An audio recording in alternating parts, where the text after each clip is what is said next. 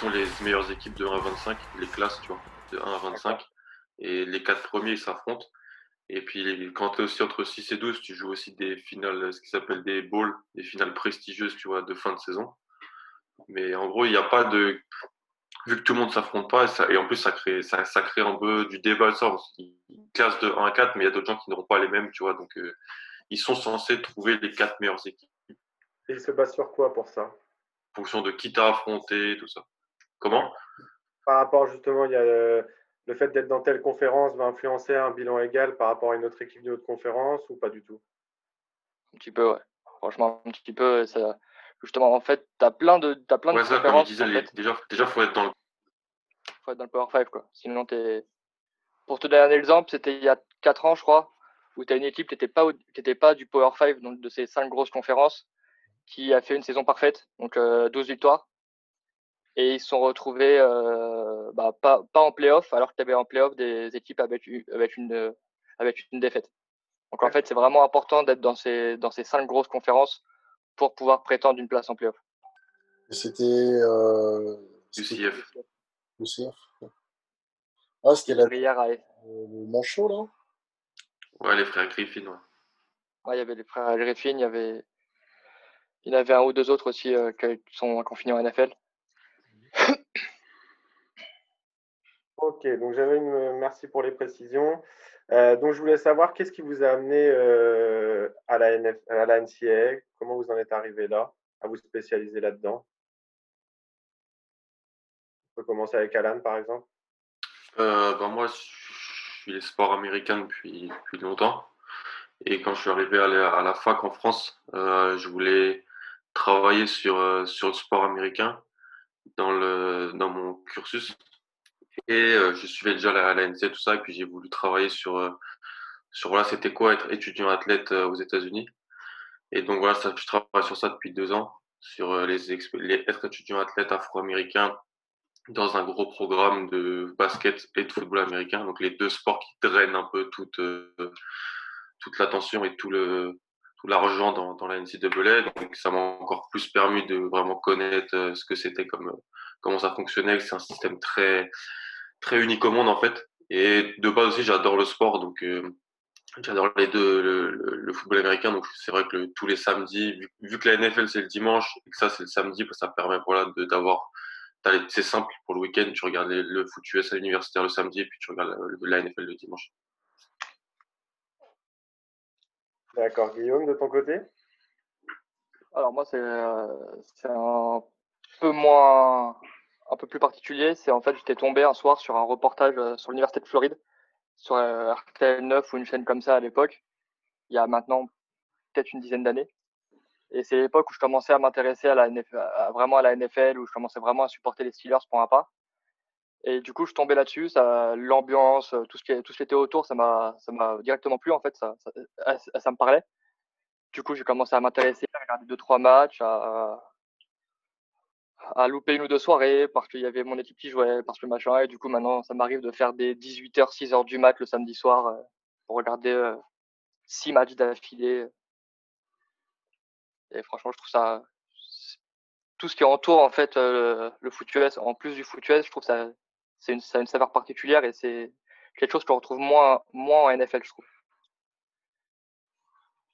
D'accord. Et pour toi, Prince?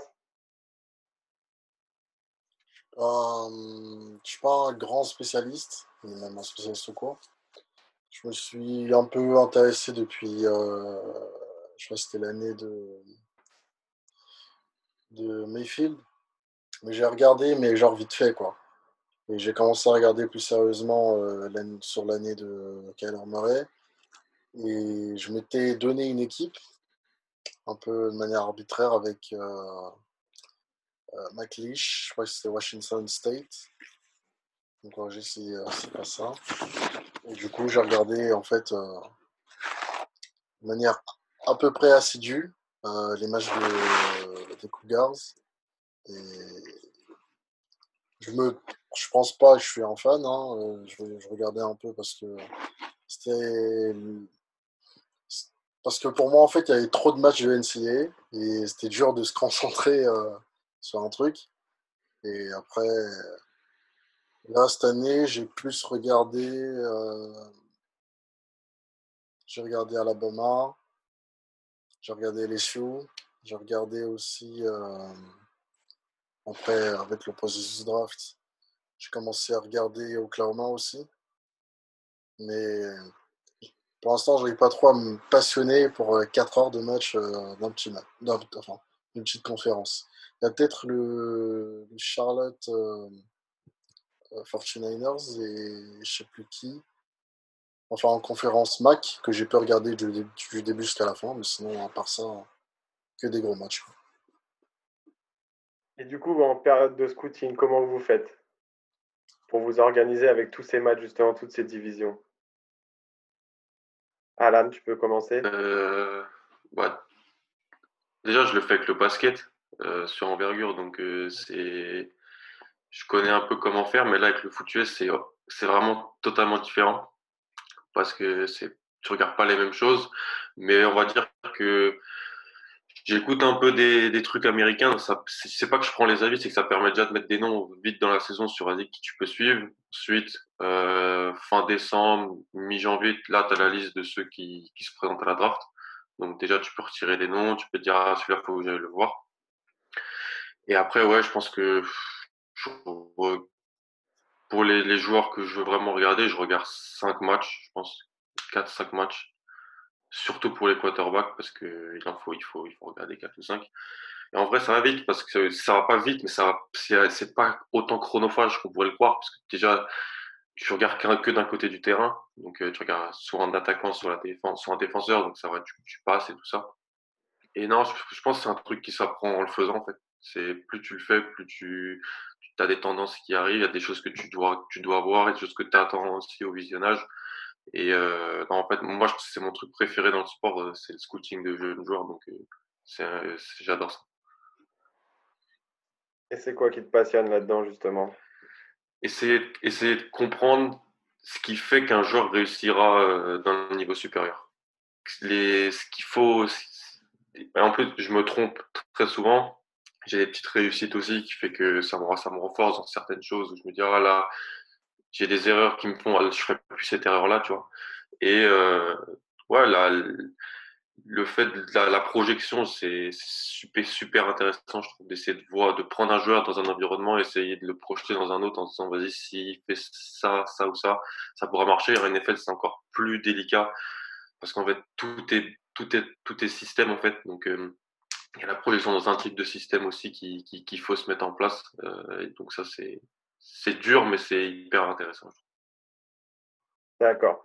Et donc pour vous, Prince et Guillaume, qui avaient une vision différente du qu'Alan le fait globalement pour un site, donc ne s'adapte pas forcément aux besoins d'une équipe en particulier, comme vous pouvez le faire avec Denver, et pour toi les Steelers, Guillaume, si j'ai bien compris.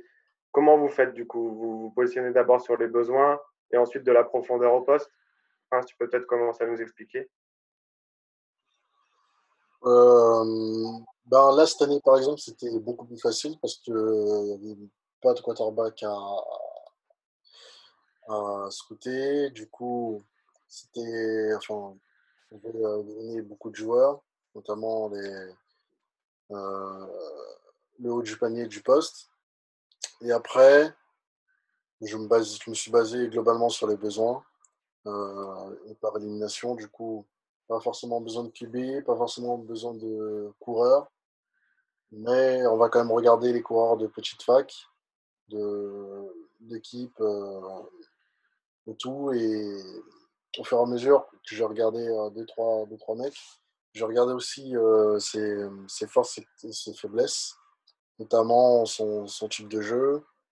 Et si c'est plus un coureur euh, qui ne fait que courir, pas trop m'intéresser par rapport à la NFL que je vois de plus en plus et euh, aussi le, système que veut mettre en place euh, l'équipe. Et je me dis, bon, lui, il sera pas trop intéressant pour l'équipe. Par contre, un autre sera beaucoup plus intéressant. Et j'avais notamment euh, bah, Kamakers, que je kiffais. Parce que je me suis dit, euh, s'il arrive à faire quand même du assez bon boulot avec une ligne en, une ligne en. Pourquoi, pourquoi pas avec une ligne qui est qui n'était pas trop mauvaise et qui est devenue un petit peu bonne avec Denver et tout. Et un peu déçu qu'il soit parti à LA. Mais, mais oui, c'est vraiment enfin, les besoins et dès que les besoins sont ciblés, j'essaie plus de, de, de regarder par exemple N plus 2, on va dire. Par exemple, je me dis en 2022, quels, sont, quels seront les futurs besoins. Et c'est là vraiment que la deuxième partie la plus intéressante du scouting commence. Pour moi, en tout cas. D'accord. Je pensais pas que tu avais un, point, un, plan aussi loin, euh, déjà, travail de GM en avance qui est fait. Après, c'est très superficiel. Hein, en 200 jours. Regarde. Pour toi, Guillaume? Que des trucs. Euh, bah, moi, je fais un peu, euh, on dire un peu le travail des deux. Parce que pour, pour les Steelers, ouais, je regarde vraiment euh, les besoins de mon équipe, euh, tout ça. Après, vu que je suis aussi sur le podcast The Triplay, qui fait du college football, là, depuis vraiment cette année, j'ai commencé à vraiment faire des, on va dire, des, des scrutines d'un peu plus grande envergure. Donc après, ça, revient à ce qu'a dit Alan, c'est en début de saison, déjà, tu, tu connais plus ou moins les, les, les top joueurs qui vont, qui vont performer et qui sont possiblement éligibles à la draft. Donc euh, les gros noms, tu les connais souvent. Après, il y a toujours des, des petites euh, des petites surprises. Par exemple, cette année avec le running back euh, Travis Etienne qui a décidé de pas se présenter. Tu as toujours deux trois surprises comme ça, mais en vrai, tu as, quand même une belle idée d'un gros pool de joueurs. Et donc toute l'année, je regarde un bon paquet de matchs. Et après, entre la fin de saison et la période de la période de la draft, Là, tu, vas chercher soit des plus petites facs, soit des joueurs que tu n'as pas, ou tu pas vraiment souvenir, ou tu vas regarder des tapes, des tapes, des tapes euh, en, quasiment en boucle. Et euh, voilà, c'est encore une fois, comme m'a dit Alan, euh, je vais beaucoup me répéter, mais c'est l'avantage quand tu scoutes un joueur, c'est que tu, tu scoutes qu'un côté du terrain. Après, tu peux, il y a des façons de faire qui peuvent t'aider à gagner du temps. C'est-à-dire, imaginons, tu, vas dans ta liste, tu vas avoir un receveur et un corner qui sont joués pendant la saison bah, tu vas avoir tendance à essayer de, retrouver ce match pour pouvoir quasiment scouter deux joueurs euh, sur, un, sur, un même match. Ça permet de gagner un peu de temps quand tu veux vraiment faire un, gros, gros nombre de, gros nombre de joueurs. Après, euh, même si c'est pas si chronophage que ça, ça prend un petit peu de temps quand même quand tu veux vraiment pousser euh, au-delà des 3-4 premiers tours. Quand tu veux t'intéresser sur les, sur les fans draft, là, c'est. T'aimerais bien te payer, quoi, parce que il y, a le boulot à côté couché à 2h du mat parce que tu as, as, commencé à regarder des vidéos à 22h, tu étais, bien sur ton petit bureau, tu pas regardé l'heure, tu regardes l'heure, il est 2h30, tu bosses le lendemain, tu fais Ah ouais, quand même. C'est plusieurs fois, tu te fais surprendre comme ça bêtement et après, c'est parce qu'on aime ça aussi, tu vois, mais c'est vraiment. Euh, enfin, c'est des trucs, moi, moi personnellement, je je vraiment regarder des tonnes comme ça et, et me faire surprendre à chaque fois avec l'heure et, et râler le matin quand je me réveille parce que j'ai dormi deux heures la nuit. Quoi. Ouais, mais c'est pas c'est pas un travail qui est fait pour rien. Ça nous permet à nous, novices, d'avoir une idée un peu aussi les jours de draft, de pouvoir se mettre aussi dans ce processus draft qui est vachement intéressant, même quand on est extérieur à tout ça, d'avoir toujours ce. On aime toujours voir. Euh, tout le monde va dire je connais les joueurs du premier tour alors qu'on les a pas vraiment vus. On a vu de beaux reportages, des vidéos sur YouTube pour la plupart. Donc euh, ça c'est important. Bon, donc maintenant, on a fait le point là-dessus sur quand vous êtes arrivé là. Maintenant, on va se rebaser plus sur la saison NCA en elle-même. Donc, euh, moi, je voudrais avoir vos favoris. On va dire, on va élargir, on va faire une zone de cinq favoris, vraiment, pour euh, justement les cinq équipes pour les quatre places en playoff. On va trouver un dindon de la farce là-dedans. Donc, euh, Guillaume, si tu veux commencer. Et on va détailler équipe par Ok, donc moi en 1, je pense que je vais mettre Ohio State, qui ont une bonne base de joueurs qui va revenir. Ils ont, euh, ils ont Justin Fields qui est encore là, leur quarterback. Ils ont euh, Chris Olave en, en, receveur. Leur, leur line n'a pas trop trop bougé. Donc ça va encore être un, un gros powerhouse cette année. T'as Clemson, à peu près, même s'ils ont pris un sacré coup là avec, euh, on a appris il y a quelques jours que leur euh, quasiment leur meilleur receveur allait être out pour la saison, Justin Ross, à cause euh, d'une euh, opération au cou, pardon. tu as Trevor Lawrence qui, qui est possiblement le numéro 1 de la prochaine draft. Donc ça, ça va être deux grosses équipes. Je vais faire un peu mon homer, je vais mettre Florida dedans. On va s'arrêter d'abord juste après Clemson. On va garder pour l'instant ces deux choix-là. Donc Ohio State et Clemson. Alan Prince, vous validez? Pas de débat, malheureusement. heureusement, malheureusement, mais c'est les deux meilleurs QB de la prochaine draft normalement. C'est deux équipes qui recrutent à un haut niveau tous les ans, c'est-à-dire qu'ils font qu'ils ont des joueurs 5, ce qui s'appelle des prospects 5 étoiles lycéens qui arrivent. Ça aussi. En fait, la, la NCA, c'est les meilleurs qui sont récompensés, en fait, tandis que dans les sports US américains professionnels, les moins bons sont récompensés avec la draft, tu vois en ayant les premiers choix. Voilà, c'est l'inverse dans le sport universitaire. Plus tu es bon, plus tu recrutes les meilleurs lycéens. Donc, euh, c'est des équipes qui, chaque année, même si elles perdent plein de joueurs à la draft, elles remplissent. Donc, ouais, Ohio State et Clemson. Euh, en plus, Clemson joue dans une conférence avant, parce qu'il y a des gros, il y a des gros programmes de cette conférence qui sont pas au niveau, qui sont historiques. Florida State et Miami, normalement, notamment. Donc, pour eux, c'est une promenade de santé. Et Ohio State, bah, ils pourraient ils pourraient avoir des matchs difficiles contre euh, des grosses facs comme Michigan ou, Penn State, mais ils sont juste au-dessus en fait, donc il euh, n'y a pas de, débat. Et le débat entre les quarterbacks, justement, vous avez une préférence entre ces deux-là? Personnellement, Fields. Ouais, moi aussi. Deux Fields, Prince. Je ne sais pas qu'on serait tous d'accord, mais c'est Fields. D'accord, parce que moi, ça et tout par rapport à Lawrence. Euh, je suis encore très choqué par euh, son, sa régression par rapport à l'année où il explose, en fait, Laurence. Merci, merci. Ok, parce que moi, ça fait deux ans, bah, deux ans, ouais, si deux ans que j'entends parler pour lui. C'est acquis, c'est le joueur de seule génération, euh, Peyton Manning 2.0. Donc, on n'en est plus là aujourd'hui? Après, moi, c'est mon, mon, avis, mais c'est pas qu'on n'en est plus là, c'est que c'est un excellent joueur, il n'y a pas de souci, attention. Mais quand tu fais une saison freshman aussi forte, euh, aussi impressionnante, surtout surtout quand tu es freshman, en, fait, je vais te dire, tu peux pas autant stagner, enfin, je trouve en tout cas, voir euh, régresser comme a dit Prince, que ce qu'a fait Lorenz cette année. C'est, après, c'est un échantillon, c'est un match, mais il y a juste à voir sa finale, ou après, comme a dit Alan, ça, toute, toute sa saison, promenade de, promenade de santé, euh, les matchs de conférence et de division, c'est, s'il peut sortir à la mi-temps, il, sortira à la mi-temps quasiment.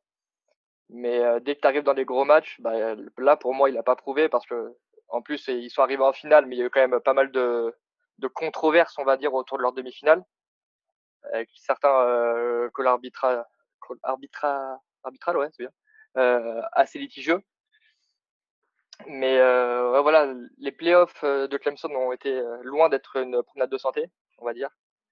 Et euh, même si ça reste une très grosse équipe et que Lorenz reste un très bon quarterback, j'attends de voir sa, sa saison euh, junior pour voir s'il y a vraiment du progrès ou pas. Parce que je pense que ça, c'est le jour J de la draft, ça risque, de, de faire réfléchir quelques GM euh, si le mec n'arrive pas à progresser vraiment en trois ans.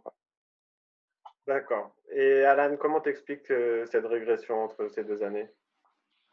Moi, je pense qu'on a surcoté sa finale contre Alabama parce que oui, il fait un très grand match, mais c'est plus les défenseurs d'Alabama qui ont plus pas été au niveau en fait sur ce match. Il y a deux trois actions où il y a de la chance, il y a de la chance, il y a un, un DB qui glisse, euh, il y a une ou deux actions qui peuvent tourner. C'est un joueur qui lance beaucoup de de jump ball 50-50. Ça a tourné dans sa faveur la première année parce qu'en fait, il a des basketteurs en fait dans sa dans son corps de receveur et ça a tourné dans sa faveur la première année. L'année passée, c'était un peu moins en sa faveur. Il, voulait trop en faire, je pense. Il a fait une énorme première saison. Il s'est dit deuxième saison, je vais vraiment montrer que c'est moi le meilleur joueur du championnat. Et voilà, il a fait quelques erreurs. Il n'est pas encore élite sur, sur des lectures, sur des choses comme ça. Après, en termes de talent, bras, euh, physique, euh, il reste un prospect énorme, je pense. Donc, euh, moi, je pense que cette année, il va, il va prouver les choses, mais c'est juste que Justin Fields, lui, il est, il est aussi dans un super contexte. Il est aussi revanchard parce qu'il n'a pas eu sa chance dans, le premier programme où il était à Georgia. Il a dû transférer euh, du côté d'Ohio State. Et voilà, il est. Et puis là, il a aussi les qualités faites pour, euh, pour la NFL euh, en 2020. Il est hyper mobile. Il est... C'est deux prospects hyper forts en termes de QB. C'est un one-two punch vraiment, vraiment super bon. Ok, donc pour vous, donc, euh, au niveau du choix, c'est Fields. Et sur les boards, on est toujours à Lorenz devant quand même ou il y a vraiment du changement? Ouais, je pense. Non, non, je pense que Lorenz est toujours devant. ouais. Ok, d'accord. On va clôturer avec ces deux équipes.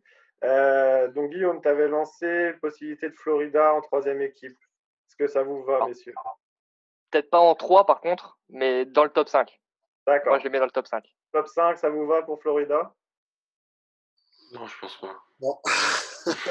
ah, C'est le cœur qui parle aussi. hein. Ah, c'est le cœur qui parle et il y a quand même un petit peu de raison vu les, vu les deux dernières saisons qu'on fait. Je trouve qu'il y a de la progression, il y a du, il y a du mieux. On a le coaching staff euh, qu'il faut maintenant. On a peut-être enfin un vrai quarterback parce que je trouve, pour moi, Kyle Trask, c'est un des. Allez, on va rester, calme, on va dire top 10 largement du pays. Euh, non, franchement, moi je pense qu'on a toutes les armes, on a, un bon corps de receveur, on a toujours une, grosse défense. Je pense qu'on a, peut avoir les armes, mais de toute façon, euh, on va vite le savoir, ça va vite se jouer euh, quand on, ira à Jacksonville jouer Georgia et, et à la maison quand, quand, quand, on à LSU. Mais moi, honnêtement, j'y crois. J'y j'y crois. Je suis peut-être un peu, je suis peut-être un peu mon homer là à faire ça, mais je pense qu'on a, on- a vraiment une chance. Après, ça se trouve, on va finir euh, top 10 comme les deux dernières saisons, hein, mais je pense qu'on a une chance. Prince, tu partages cet avis? Une chance, euh, je sais pas. Mais après, euh, c'est c'est- c'est difficile de, de prévoir euh, comme ça plus de six mois, euh, enfin, en plus de six mois. On a quelques mois de reprise, mais plus de six mois du, du classement final pour les playoffs, donc euh, c'est chaud. C'est tellement de trucs. euh, Et leur recrutement, tu en penses quoi? En recrutement, j'ai vu un classement, mais après, je m'étais, pas vraiment attardé là-dessus. J'ai vraiment vu juste du Alabama, Clemson encore de truster les premières places. Et je pense que Florida a un bon QB. Mais après, est-ce que ça va être suffisant pour euh, chatouiller un peu les quatre premières places? Je sais pas. Je sais pas. D'accord. Et pour toi, Alan, c'est pas top 5, Florida? C'est top 8, mais c'est pas. Un outsider. Ouais, mais c'est pas top 5. Parce que je pense qu'ils sont pas meilleurs que Georgia, en fait, tout simplement. Georgia, c'est le. En fait, c'est la SEC. Tout le monde recrute, tout le monde recrute bien. Et je pense que Georgia, ils juste, ils recrutent mieux que Florida. Ils sont. Là, l'année prochaine, ils seront blindés en défense. Alors, en termes de calendrier, Florida a un calendrier plus simple, parce que Georgia joue à Alabama. Donc, si Georgia se fait vraiment mettre à l'amende par Alabama tôt dans l'année, ça peut laisser une mauvaise image euh, au comité qui ensuite, tu vois, classe les équipes et tout ça. À euh, Georgia a un nouveau quarterback aussi, donc il y a plus d'incertitudes là-dessus. Avec l'intersaison, c'est pas top pour eux parce qu'ils ils, ils ont ils ont recruté même deux nouveaux quarterbacks. Il y en a un nouveau, l'autre qui, jouera sûrement l'année prochaine. Il y a plus d'incertitudes dans leur attaque, mais je trouve qu'il y a juste plus de talent dans l'équipe. Et je, je, je verrais Georgia meilleur. Et même si Florida est devant Georgia qui vont au, en finale de, SEC, est-ce qu'ils battront Alabama? Je pense pas. Parce que LSU va régresser. Ils ont perdu, ont perdu 15 joueurs à la draft, dont, dont beaucoup de joueurs très importants, dont le quarterback, dont le coordinateur offensif qui est parti aux Panthers. Donc euh, LSU va un petit peu régresser. Euh, et Alabama, Alabama, on peut dire ce qu'on veut, ça reste le king du college football pour moi, à mes yeux. Ça reste le numéro un. Ils recrutent, ils- en termes de recrutement, ils recrutent toujours. En Florida, ils recrutent très bien aussi. hein. Ils ont des classes top, euh, je sais pas, Guillaume le dire un peu quoi, mais top 8, top 10 tous les ans. euh, c'est la Floride de toute façon. top 10, et- C'est la Floride. était. C'est la Floride, il y a du talent partout et ils recrutent euh, à haut niveau des athlètes de folie, tout ça. Euh, donc si, si, si le QB fait, fait son taf pour mettre en, en lien tout le monde, ça va. Dan Mullen, c'est un bon coach qui, qui te permet d'avoir un, un, plancher haut, on va dire. Il va pas faire de bêtises, il va pas faire de, de conneries. Et, mais je pense juste que même s'ils arrivent, s'ils arrivent à être devant Georgia pour aller au, en playoff, je pense qu'il faudra battre Alabama en finale. en finale de, conférence. Et je suis pas sûr que ça se fera, même si Alabama a perdu, a perdu Tagovailoa et que une petite incertitude sur qui sera le, le quarterback. Ils ont juste trop de talent partout, en fait. D'accord. Et vous avez, du coup, là, on peut rajouter Georgia dans les cinq? Moi, je mettrais Oklahoma d'abord. Oklahoma alors, qui, vont, faire comme d'habitude, qui vont euh, ruiner tout le monde et prendre un tarif euh, premier match de playoff, mais parce qu'ils n'ont pas de défense et que dans leur conférence, ça suffit de mettre 60 euh, points par match, parce que personne n'a de défense du coup. Mais je pense que moi, moi j'aime beaucoup Spencer Rattler, leur, le quarterback qui devrait starter pour eux cette année. Mmh. Si, si, certains ont vu la série. J'allais vous en parler justement. QB1, voilà, c'est lui. Je l'aime beaucoup. C'est, enfin, je trouve que c'est un très bon quarterback. J'ai hâte de voir ce que ça va donner avec, le, avec leur offense ultra explosive, là, comme tous les ans. Il, il a, il, va avoir l'impression, il va avoir la pression quand même, le garçon, hein, parce que quand tu passes derrière euh, Kyler Murray, Baker Mayfield, il euh, faut y aller, hein, faut, faut assumer derrière. Mais et Jalen Hurts, pardon, cette année aussi.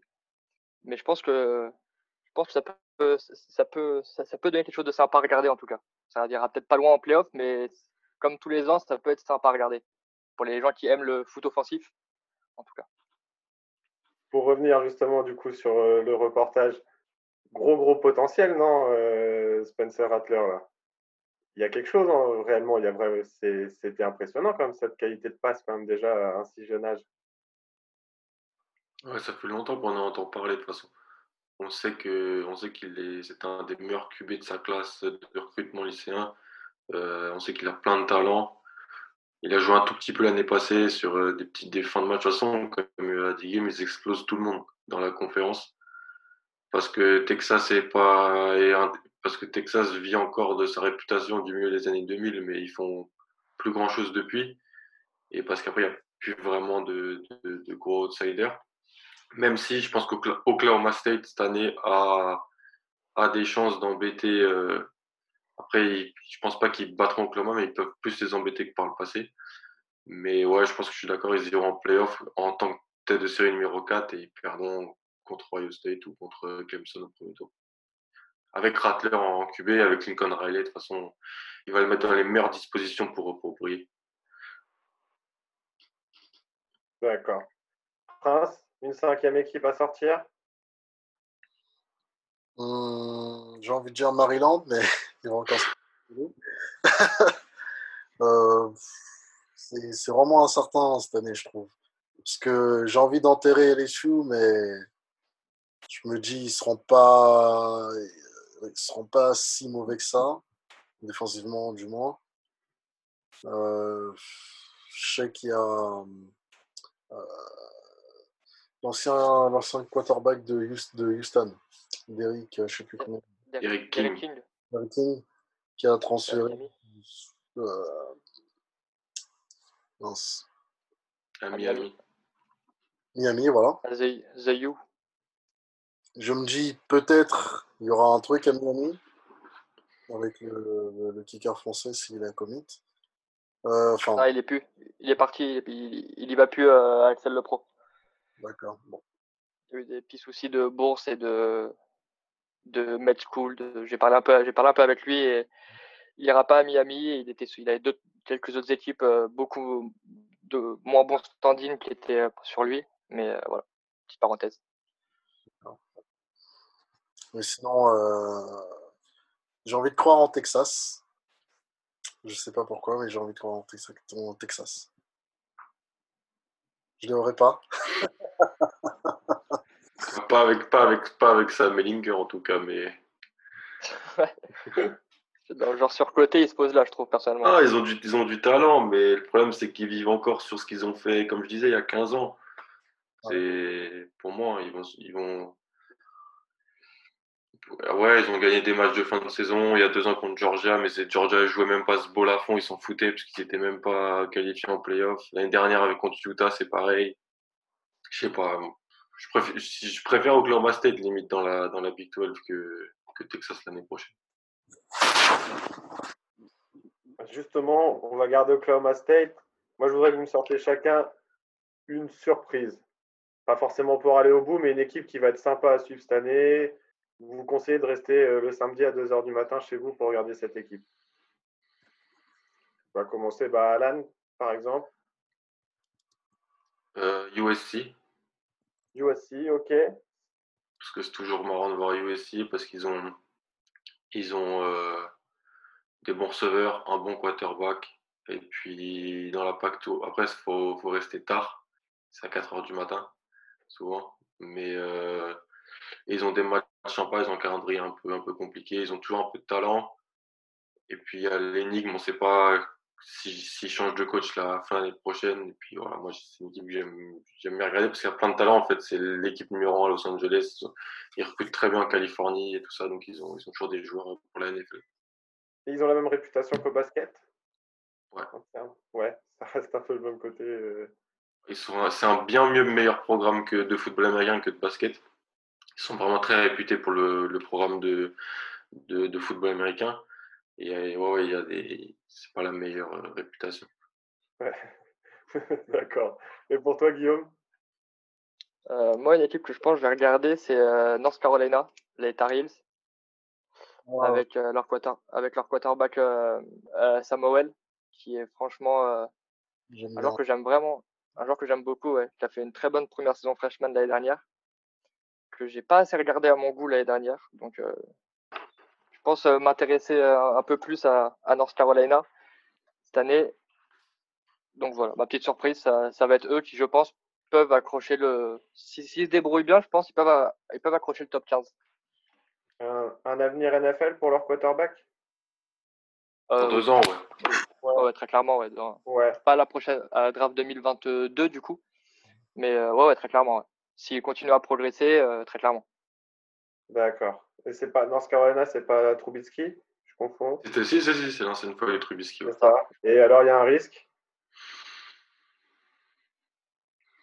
Ouais, mais moi, Trubisky, de toute façon, je l'avais trouvé pas dégueu hein, sa dernière année. L'année où il se fait drafter, j'avais écrit un petit papier sur lui, je me rappelle. il avait fait des bons matchs dans une équipe moyenne. C'est juste que voilà, il valait, il valait en fait, il, il pâtit du fait d'avoir été drafté deuxième et, et, surtout devant Watson et Mahomes. En fait. Il y aura toujours la comparaison. Tu vois. Mais Owell, c'est un gros, gros, gros, gros, gros, gros prospect pour 2021. Ok, 2020. Donc, il sera la prochaine draft. 2022, pardon. 2022. 2022. D'accord. Et pour toi, Prince? Pour moi, je vais partir sur euh, qui n'a pas été citée pour l'instant et qui m'intrigue un peu parce que euh, a perdu beaucoup de joueurs les dernières années, notamment au niveau des receveurs. Euh, un aux Patriots et un là aux Niners je peux lui parler de l'Arizona State. Parce que du coup, les, quarterbacks Jaden Daniels, euh, j'ai bien aimé. Euh, mais par contre, les cibles sont des. Très bien, comme ça veut bien, et ça peut être aussi euh, une année un peu en, en Je pense que ça peut être intéressant de regarder. En plus, ça, ça commence à se structurer un peu. Ils commencent à avoir de bonnes saisons euh, dans, leur, dans, leur, conférence. Et, ouais. Vous partagez cet avis, Guillaume Allen ouais. j'aime beaucoup, euh, j'aime beaucoup Arizona State et j'aime beaucoup euh, Jaden Daniel. C'était un des premiers joueurs que j'avais vraiment commencé à regarder quand je me suis intéressé au high school.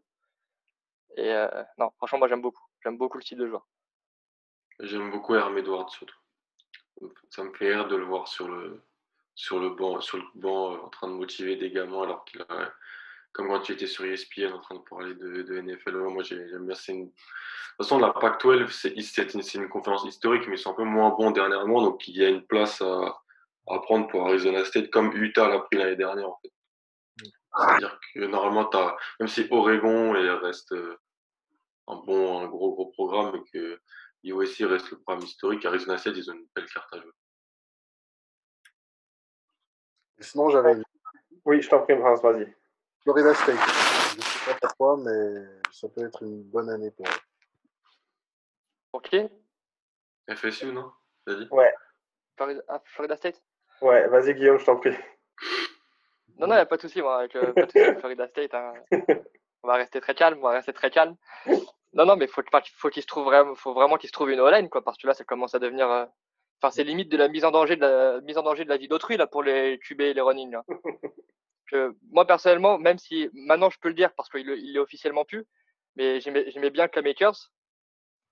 Et euh, ça fait deux ans là sur les deux derniers Florida Florida State, t'as as de la peine pour lui quoi, vraiment. Mais vraiment, t'as de la peine pour lui. Tu, vois que le mec se donne, se défonce, se défonce. C'est un peu le problème qu'on a eu cette année nous à Florida au niveau du running game, c'est quand t'as pas de trou, t'as pas de trou quoi. C'est tu peux mettre le meilleur, euh, tu peux mettre euh, Bo Jackson si tu veux, euh, s'il n'y a pas de trou, il n'y a pas de trou. hein. Il va pas pouvoir te casser euh, 15 plaquages par course. ça reste des êtres humains quoi. Donc bon, si s'ils peuvent se trouver une O-line, ça peut ça peut commencer à devenir un début d'intéressant, quoi, on va dire. je pense. Alan, Et pour toi, toi, tu es d'accord Ils sont à une O-line de, de jouer quelque chose cette année? Ouais, ils ont tout le temps du talent de toute façon, mais là ils pâtissent du fait que beaucoup de jeunes qui avaient, qui étaient, qui avaient signé pour le programme se sont désinscrits quand Jimbo Fisher est parti à A&M.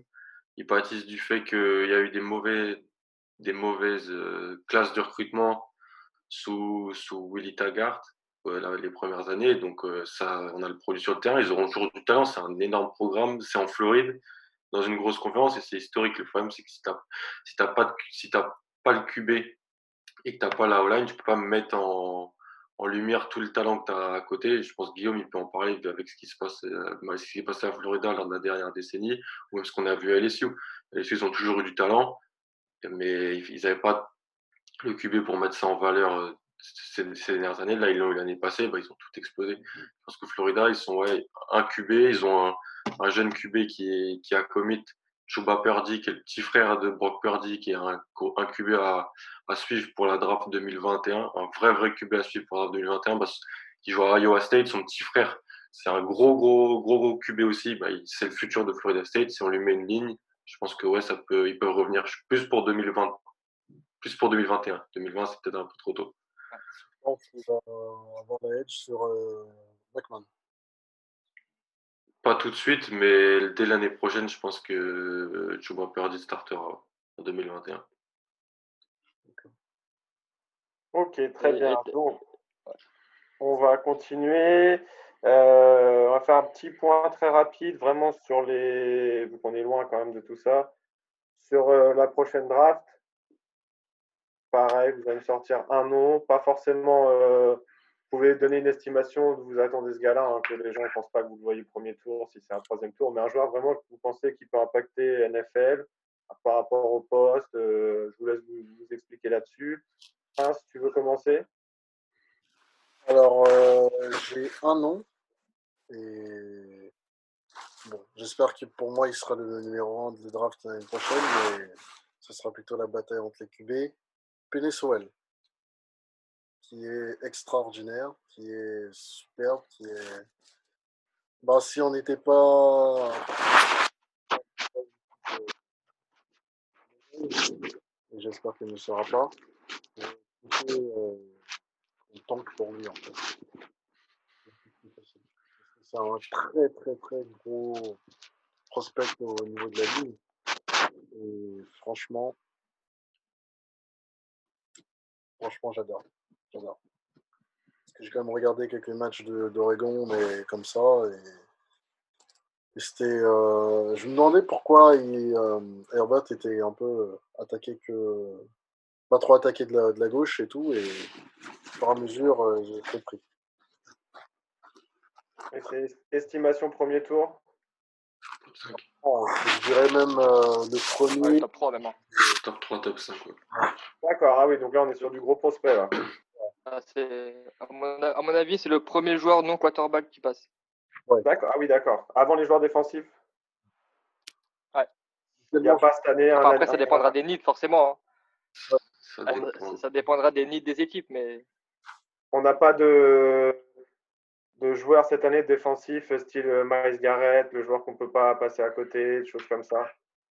Il y a peut-être Grégory Ah, bah. Rousseau, mais ouais, Gregory Rousseau et, et euh, Parsons de, de Penn State. Mais Mais c'est pas, pour l'instant, c'est pas, ouais, c'est encore des doutes. bon, pour, pour l'instant, j'ai euh, Sewell largement devant encore. Quoi. Ok, d'accord. Et pour vous, c'est acté quarterback? Un, deux quarterback, ouais. Ouais. Malgré le fait que, d'ailleurs, vous pensez, euh, vous avez des noms un peu d'équipes, vous pensez en NFL, qui pourraient mettre de côté la saison Jaguars. Jaguars, pour Eux, est-ce qu'ils ont vraiment besoin de mettre de côté eux? Non, tu vois. Voilà. Ils vont pas faire, eux, ils ont pas besoin de faire exprès, à mon avis. Ouais. On est d'accord, donc ouais, ça serait donc Panthers aussi, je pense. Panthers, c'est possible. Donc, eux, partir, partir sur un quarterback malgré le contrat de Ouais, ils peuvent s'en libérer plus tôt que prévu en fait. C'est pas vraiment à 3 ans 50, c'est grosse première année. Après, tu peux t'en libérer avec moins d'argent. Je pense que même, je pense qu'ils ont pris Bridgewater pour euh, évaluer un peu ce qu'ils ont, euh, avoir un, niveau de QB play euh, à au moins minimum average pour regarder ce qu'il y a autour. Matrul est là pour un petit peu regarder ce qui se fait. Et s'ils ont la possibilité de, je pense pas qu'ils forceront le, le, mais si, si ça arrive dans leur possibilité de drafter un des deux de gros QB, ils le font. C'est trop important pour, pour, une franchise. Ok, donc ton joueur à toi, Alan? Moi, c'est Jalen Waddle, le receveur d'Alabama. Parce que, ouais, encore un, encore un, parce qu'il y en avait déjà de l'année dernière au premier tour. Pour moi, il est meilleur que qu'Henry Ruggs, qui s'est fait drafter euh, euh, 13e, je crois. 13e par les Raiders. 13e par les Raiders. Il a eu un peu moins de, de temps de jeu cette année parce qu'il euh, fallait pas, malheureusement, fallait, il était un petit peu le quatrième. Il n'y avait pas de ballon pour tout le monde. Euh, mais c'est donc c'est lui qui, je pense, conseille juste aux gens de, de, regarder son action où il retourne le coup de pied contre, il retourne un punt contre Alabama où il se fait arracher le casque et il arrive quand même à aller marquer un, un touchdown sur retour. Il est hyper explosif. Donc il est petit, c'est un receveur de plus petit, mais dans la NFL un peu où tu as besoin de vitesse. On a déjà vu sur les dernières drafts que les, franchises ciblent des joueurs hyper rapides, très hauts. Des fois ça marche pas, John Ross par exemple, ou, ou même d'autres profils comme euh, l'année dernière Hollywood Browns, cette année Henry Ruggs. Euh, et pour moi, voilà, c'est un joueur qui va courir un 40 yards hyper rapidement, qui peut être utilisé sur des, petits jeux de, de de, de passe écran sur receveur, qui peut aussi courir des tracés. On l'a vu dans la, fin de saison contre Auburn. Et pour moi, lui, Jalen Waddell de Alabama, Rondell Moore de Purdue, c'est les deux receveurs que, je regarde. C'est des receveurs un peu de poche, playmaker quand ils ont la balle en main. C'est tout ce qui, tout ce qui fait rêver les, les franchises NFL hein, aujourd'hui. D'accord. Et on est d'accord que le receveur numéro un, c'est celui d'LSU Jamar Chase, ouais. Ouais, non, logiquement. Ouais. Top 5 Ouais, ouais. Top 10. C'est rare pour un, un receveur, ouais, top 5. C'est rare. Je mettrais plus top 10 parce que je pense qu'il y, a. Les receveurs, tu peux, tu peux souvent trouver un peu plus bas en fait. Je trouve que leur, euh, leur value, elle, baisse un peu en ce moment. Je trouve que, par exemple, c'est pour moi, c'est plus intéressant.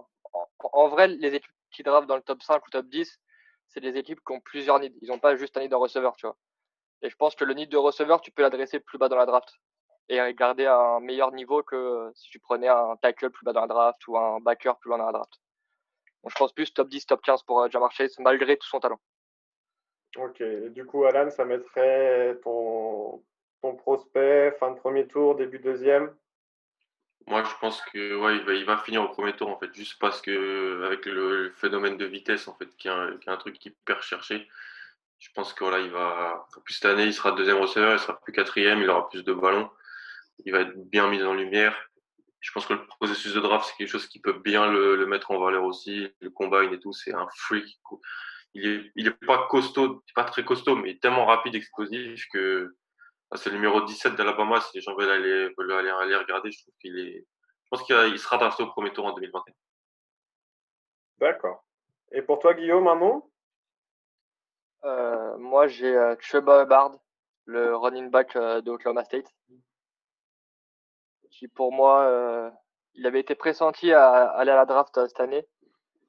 Pour moi, il était dans mes top 5, euh, top 5 running, je trouve vraiment super bon. Il a une bonne vision, il a une bonne vitesse, il est assez véloce, il a des bonnes mains. Donc c'est vraiment, pour moi, c'est le prototype du, running qui peut que réussir en NFL, vraiment. Donc, je pense que vu que c'est un running back, il sera fin de premier, début deuxième tour, je pense. Et ça, à mon avis, ça va se battre avec euh, Travis Etienne pour être le premier euh, running back euh, pris sur le tableau. Ça va être entre ces deux-là que ça va se jouer. Et ouais, moi j'aime beaucoup Chuba Hubbard. D'accord, très bien. Ok, bon, bah, je vais noter tout ça. Je vais me mettre à suivre la cette année grâce à vos conseils.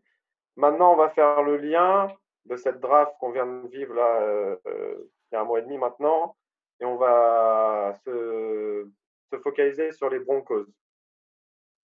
Donc, moi, j'aimerais avoir vos avis à vous trois sur la draft des Broncos, et on va commencer euh, dans, l'ordre avec le numéro 1, Jerry Judy. Prince, je te laisse nous le décrire. gros receveur très très bon tacticien qui technicien pardon technicien qui, euh, qui euh, assez même rapide euh, qui pour moi était le meilleur joueur euh, enfin le meilleur receveur d'Alabama parce que euh, il a déjà le plus gros plus grosse part de des cibles pardon des cibles on va faire de, l'anglicisme, des cibles au niveau de, du corps de receveur, avec 25% de, des balles dans ses mains, enfin, du moins visées pour lui. Et en plus de ça, il était, même s'il a fait deux saisons, euh, la première saison était une bonne saison, et la deuxième,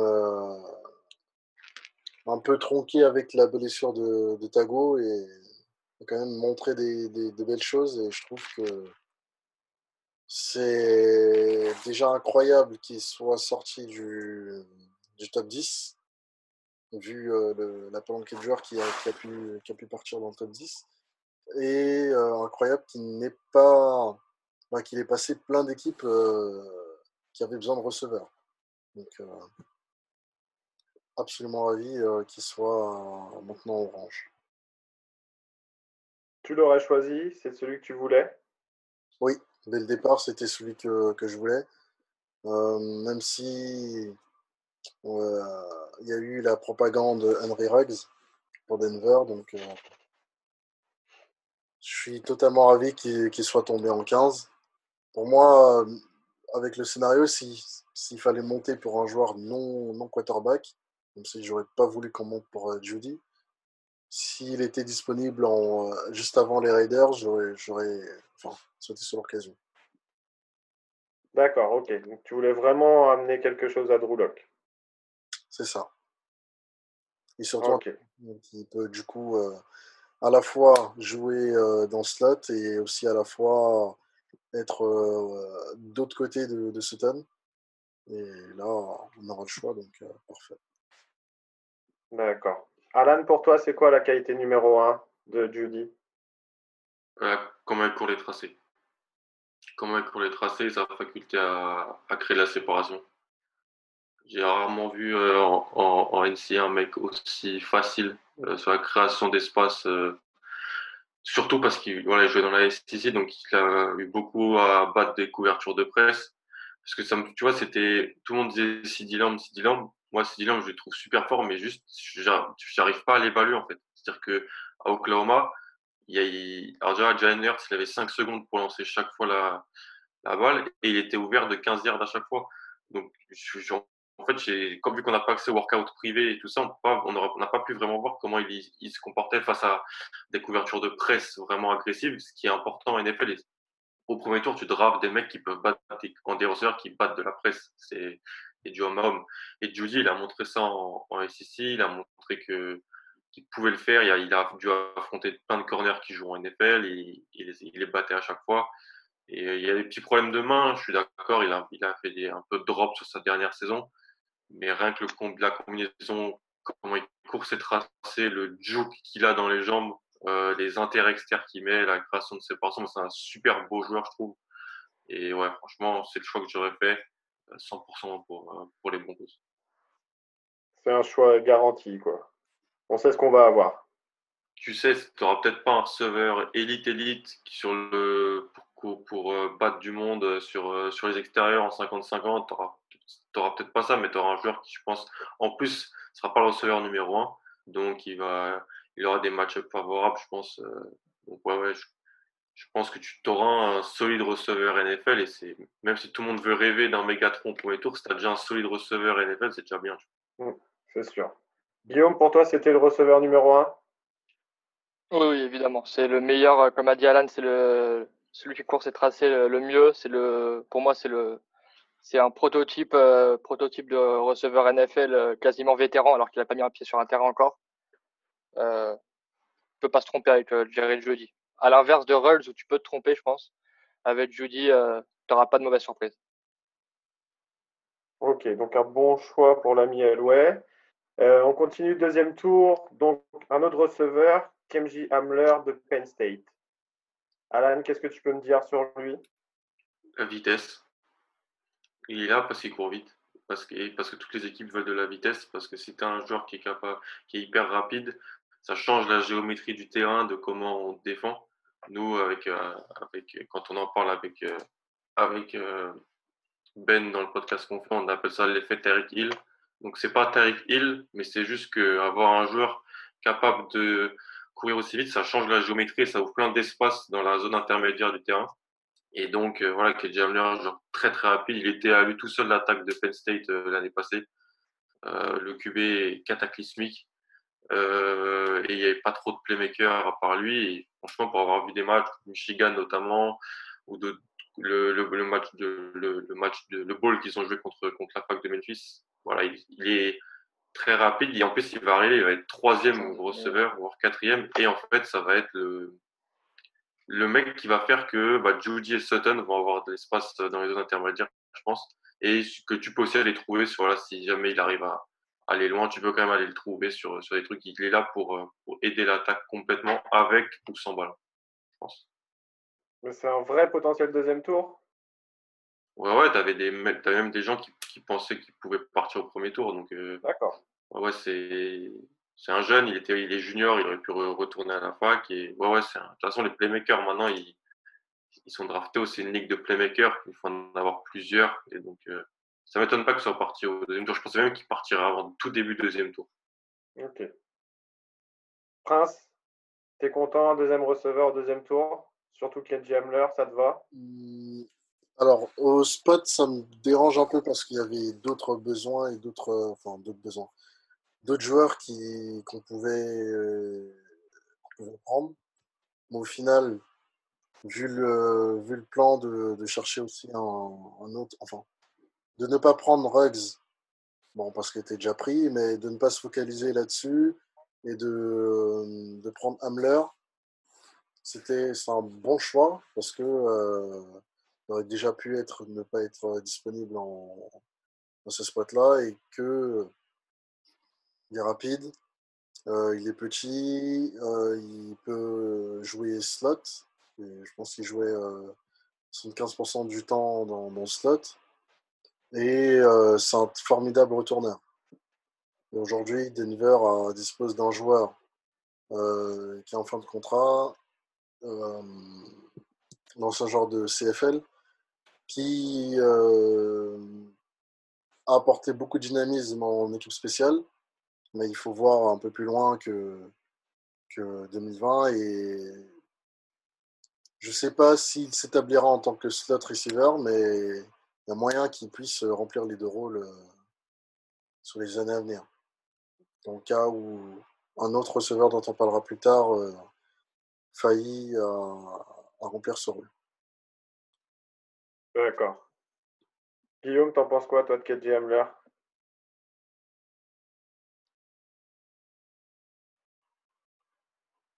Guillaume Moi, j'ai Guillaume en frise, perso. D'accord. Alors, on va continuer le temps qu'il revienne. On va enchaîner. Donc, le troisième tour, c'était Michael Ojemoudia. Donc, pardon pour la prononciation. C'est ça, c'est ça, c'est ça. C'est ça. Ok. Donc c'est un cornerback qui nous vient de Iowa. Alan, qu'est-ce que tu en penses DB d'Iowa égale joueur intelligent prêt pour la NFL. C'est un truc euh, depuis quelques saisons, c'est un programme, ça fait 30 ans qu'ils ont le même coach, euh, Kirk Ferentz. C'est une équipe solide de bonhommes euh, qui pas pas flashy mais qui sortent des joueurs NFL qui sortent tout le temps des joueurs NFL en fait. Et moi, je fais juste confiance, je le dis, je le dis souvent à Prince, mais ils ont Vic Fangio en coach. C'est un des meilleurs esprits défensifs euh, depuis que je suis la NFL. Donc, j'étais au 49ers, qu'il a fait aux Bears aussi. Et je pense que voilà, il, ils ont, il a une petite place peut-être à prendre au troisième tour. Il est long, il est, il est assez intelligent. Il a fait, il jouait des couvertures. Euh, en fait, c'est ça. Il n'y a pas vraiment de couverture. Euh, il y a des équipes qui jouent pas des couvertures que tu vas retrouver en NFL. En. Ils jouent des espèces de mi-zone euh, où ils savent qu'en fait ils se font pas battre par l'adversaire, donc ils, ils, jouent tout devant. Ils se mettent, ils bloquent derrière et ils, ils, acceptent tout ce qui est devant. Lui, en fait, il était déjà mis dans des situations voilà où il devait, il devait garder des receveurs en un contre un. Il a montré qu'il pouvait le faire. Il est long, c'est un, bon profil physique. Et voilà, je pense que peut-être pas un starter tout de suite, mais un projet au troisième tour, un joueur que, de toute façon, il faut toujours plus de receveurs, il faut toujours plus de corners en, en, NFL. Euh, donc voilà, c'est moi c'était un choix assez logique pour, euh, pour eux. Prince, troisième tour, un bon choix. Un bon choix, euh, assez logique. Bien sûr, avec du recul.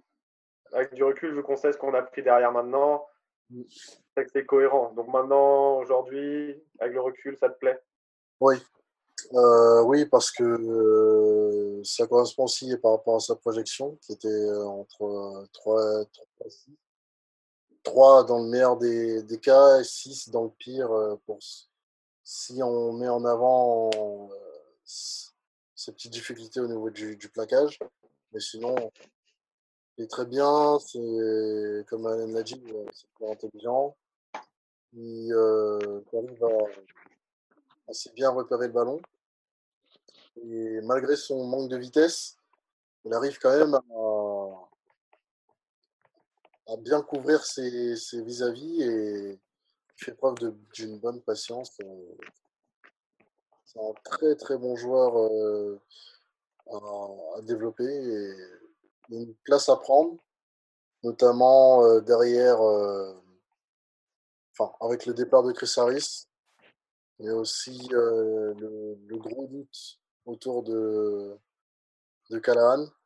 Donc, s'il arrive, il arrive à pousser un autre euh, corner sur le slot et lui à prendre le spot euh, sur les ailes, il y a moyen qu'il puisse. Euh, pour moi, en tout cas, en 2022, ce sera le starter.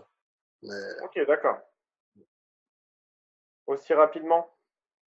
Oui, parce qu'il est. Enfin, il va arriver dans une. avec aussi qui est euh, réputé, à cause de, euh, de, de défense aussi.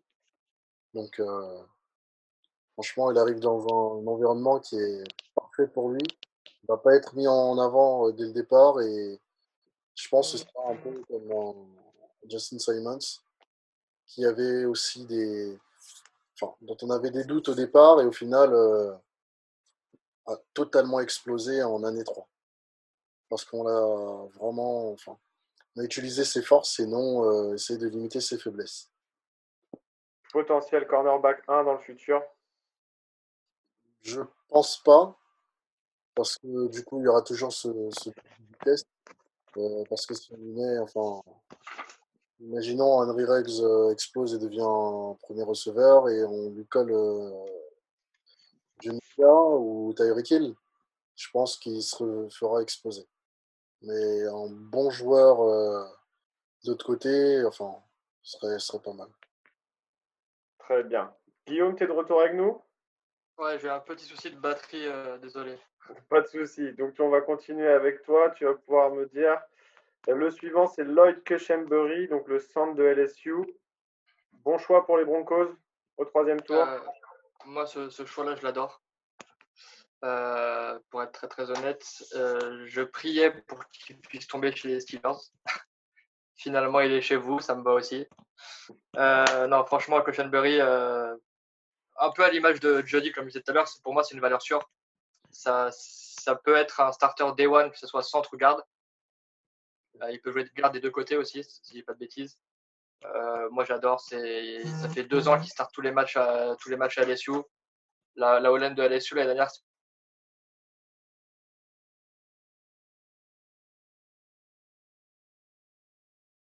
Alors, Guillaume qui frise à nouveau. Alan, tu peux prendre la suite. Ouais. De LSU. Ouais, Grosse- value. moi je pense que ouais, c'est un, c'est, c'est un sol, il est solide. Il est pas exceptionnel, mais il est solide. Et avec les départs qu'il y a eu sur leur ligne, euh, McGovern notamment qui est parti aux Jets, je crois. Euh, il y a eu d'autres départs. Ronald Leary qui est pas qui, qui a pris, qui est parti, qui, qui a pas trouvé d'équipe. D'ailleurs, je crois, on ne sait pas s'il est en retraite ou autre chose. Bah, il y a un besoin de, de l'intérieur de cette ligne eux. Ils n'ont pas surdrafté plus tôt. Ils ont attendu. Le board est descendu. Kuchenberry est celui que je préfère. Damian Lewis, moi, c'est son- l'autre joueur qui de de, de qui s'est fait drafter par les Sioux euh, à peu près au même endroit. Mais voilà, c'est un choix compréhensible, euh, pas sur pas de surdraftage et voilà, faut t'apporter des cibles à Drew mais faut aussi un peu le protéger, surtout l'intérieur de la ligne quand tu dois aller taper les Chris Jones dans la dans la dans la division et, et les, et les autres les autres monstres. Ça fait du monde, ouais. Prince, t'es satisfait? Je suis satisfait. euh, niveau, enfin, niveau jeu en lui-même, c'est, euh, c'était le meilleur centre. Mais euh, ce qui me plaît plus dans, dans, dans, sa- dans sa sélection, c'est un peu ce qui euh, se rapproche un peu de l'idée de la sélection de Nathan Reisner euh, l'année dernière. C'était que c'était un leader. Il a eu la portée numéro, je crois que c'est numéro 18, ou un truc comme ça. Numéro 18 à l'SU, qui est un peu le numéro de, quelqu'un qui, qui est un leader à l'SU, et d'avoir pu à ce, à ce rang, euh, à son âge, je pense que c'est quelque chose qu'il faut pas qu'il faut pas prendre légère et je- avec euh, Reisner, lui, euh, l'ancien Glasgow, et, euh, je pense que Locke sera bien protégé cette saison. Du coup, c'est un peu aussi euh, charnière pour lui, pour Drew. Là, on en attend quelque chose maintenant. Oui. Les attentes sont élevées. Il va avoir des armes en tout cas, hein, ça c'est sûr. On lui a mis le matériel, ouais. Après, la division est ouverte. Dans le sens où, euh, ouverte, je veux dire, euh, je veux dire, les matchs vont être ouverts. Je pense ça sera la division à suivre euh, l'année prochaine. On va continuer. Donc là, ça devient un peu plus obscur pour moi. Je ne vais, pas vous- je vais pas vous le cacher. On est sur McTelvin Adjim, donc un lineman défensif d'Arkansas. Qui veut se lancer en premier? Moi, je l'aime bien, moi. Mais Allez, vas-y, Alan, je t'en prie. moi, je l'aime bien parce que déjà, je l'avais vu. Je regarde beaucoup les, les, les top 300 euh, lycéens avant qu'ils arrivent. Et lui, c'était une recrue 5 étoiles. C'était un gros, gros, gros, gros, gros prospect. À l'époque où Arkansas euh, était encore décent, on va dire. Euh, quand il y avait euh, Brett Bilema, qui est maintenant le coach des linebackers aux Giants après avoir été aux Patriots l'an passé. Euh, et en fait, ouais, c'est un pas mal de, spécialistes américains de draft. Ont, ont dit qu'il avait fait un super processus euh, de draft parce que c'est un lineman défensif qui est capable décemment de rusher le quarterback. Et ça en NFL c'est important de pouvoir rusher du milieu de la ligne et moi j'aime bien ce choix. C'est un choix il n'y a pas de risque à, ce, à ce, ce moment-là. Il a fait des, des belles choses. Euh, j'aime bien ce qu'ont fait les Broncos avec leur ligne défensive. Tu traites pour Joel Casey tu as des joueurs solides déjà comme euh, Phillips ou euh, non Harris pardon ou euh, celui avec sa ses longs cheveux là euh, Purcell et euh, voilà j'aime bien ce qu'ils ont fait. Il peut avoir euh, il y, a, il y a quelques joueurs qui sont ratés hein, qui sont ratés, qui ont connu un développement un peu moins bon que moi je pensais quand je les voyais à l'université. Genre euh, drafté par les Broncos des Marcus Walker notamment je Prince pourra dire euh, je pense qu'il s'est passé que les difficultés peut-être de Marcus Walker Draymond Jones aussi. Euh, mais je pense que c'est un joueur qui va faire le roster de 53 à Jim. Raymond Jones, deuxième année. Donc on, Ouais. on peut, on peut attendre quelque chose de lui ou c'est dur?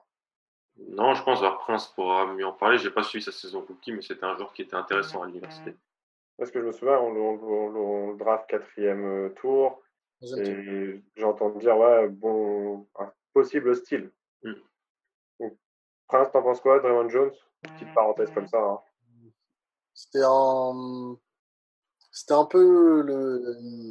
Je ne vais pas dire, la, même, euh, la même sélection que Jim, mais un peu plus obscur, parce qu'il était bon à, je crois que c'est au State, mais pas plus que ça. Et au final, il est, il monté en régime, notamment aussi avec euh, la mise sur le banc de, de Gotsis. La blessure qui a fait qu'il a eu plus de, plus de temps sur, euh, sur le terrain. Et puis, il a fini la saison de boulet de canon avec euh, notamment un match où il est désigné rookie défensif de la semaine, avec deux sacs, une balle déviée, enfin une passe déviée, et le, le, gros match. Quoi. Et je trouve que c'est bien qu'on ait, enfin, que, que, Denver ait récupéré un joueur comme Casey et aussi drafté un joueur de ligne défensive parce que du coup, ce qui a, ce qui a manqué à 6, c'est que il n'y avait, y pas eu de, de, concurrence fraîche pour le remettre un peu sur le, le grill. Alors que là, et du coup, en fait, au final, Gotsis a régressé, alors que là, euh, Jones, on sait ce qu'on a vu, on sait qu'il y a encore du, boulot à faire, et on va pas laisser, euh, enfin, laisser se complaire dans, ce qu'il a pu faire de bien et lui remettre un petit, un petit peu coup, un petit coup de concurrence, pardon, pour qu'il il se dépasse encore plus et puis euh, qu'ils prennent peut-être le poste de d'ailier défensif gauche, parce que c'est là où il y a une grosse ouverture, malgré la signature de l'ancien Cowboys, euh, dont j'ai toujours pas le nom. Mais, euh, Oui, voilà, ça va être ça. Du coup, avait joué dans un 43 de Dallas, il me semble. Et il a fait deux clubs et il y a une grosse ouverture à gauche. À droite, je pense que ce sera Casey. Au centre, ce sera Harris. Et du coup, à gauche, euh, il faut, faut qu'il y ait quelqu'un. Et pour l'instant, c'est ouvert. Ça peut être lui en titulaire, comme ça peut être Ajim, qui peut être une très grosse surprise, comme ça peut être aussi euh, un repositionnement de Harris et repartir en fait avec la défense qui a fini la saison avec mmh, mmh. Euh, c'est-à-dire euh, Shelby Harris à gauche, au centre euh, en obstacle Torcel et Casey à droite. Donc pour l'instant, Guillaume, on est plutôt bon en termes de draft du côté de Denver.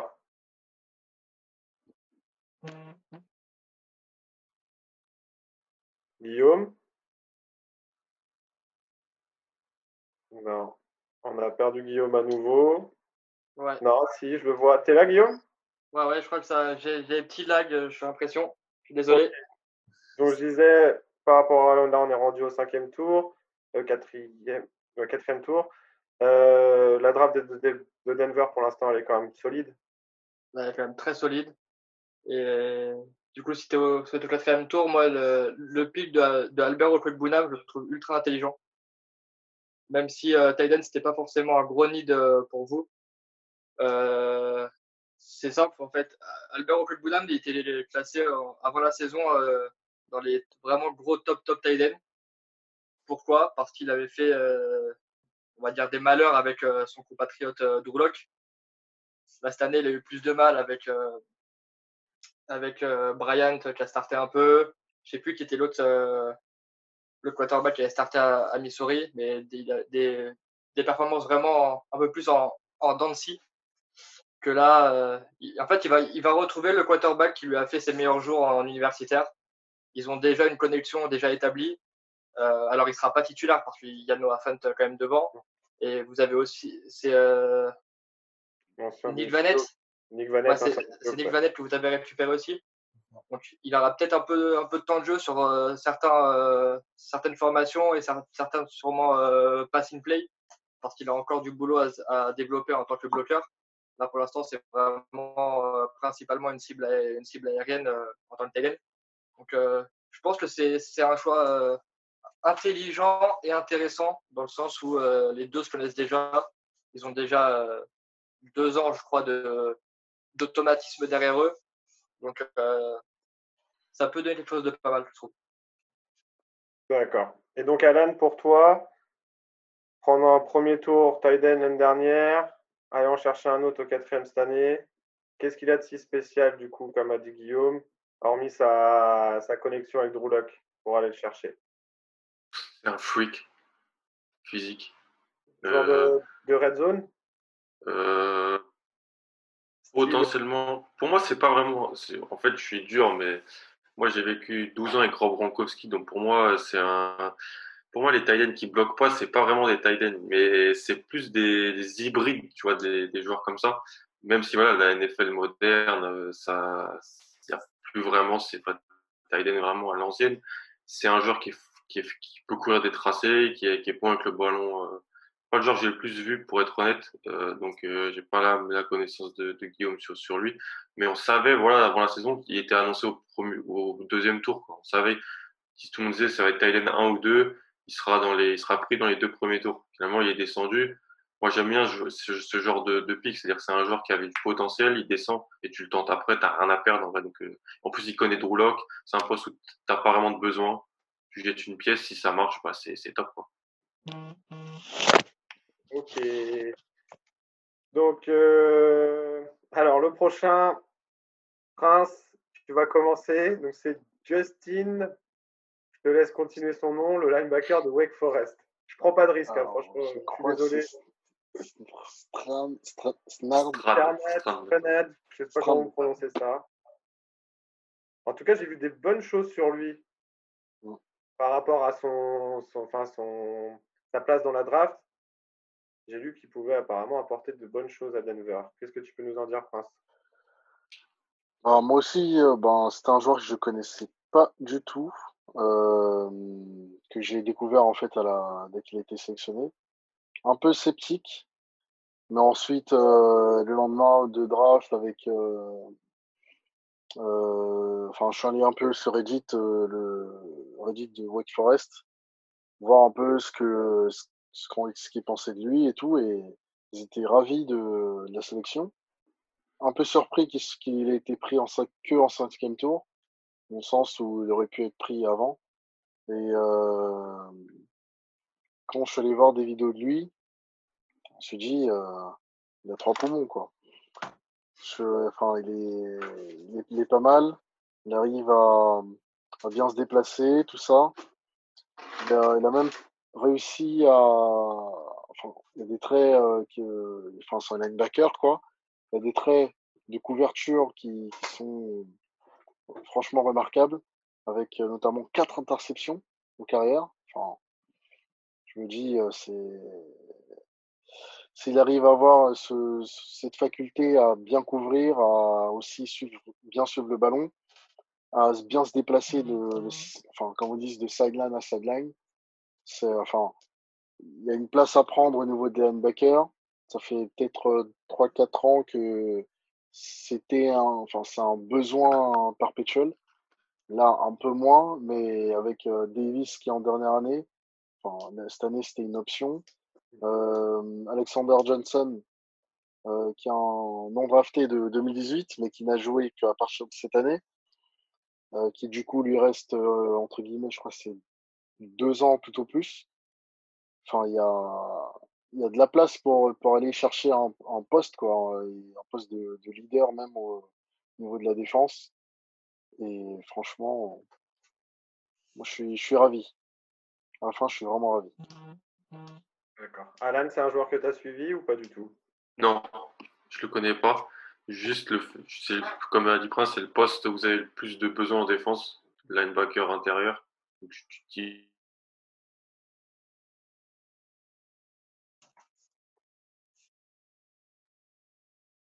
ça, ça peut le faire, que ça, ça se tente.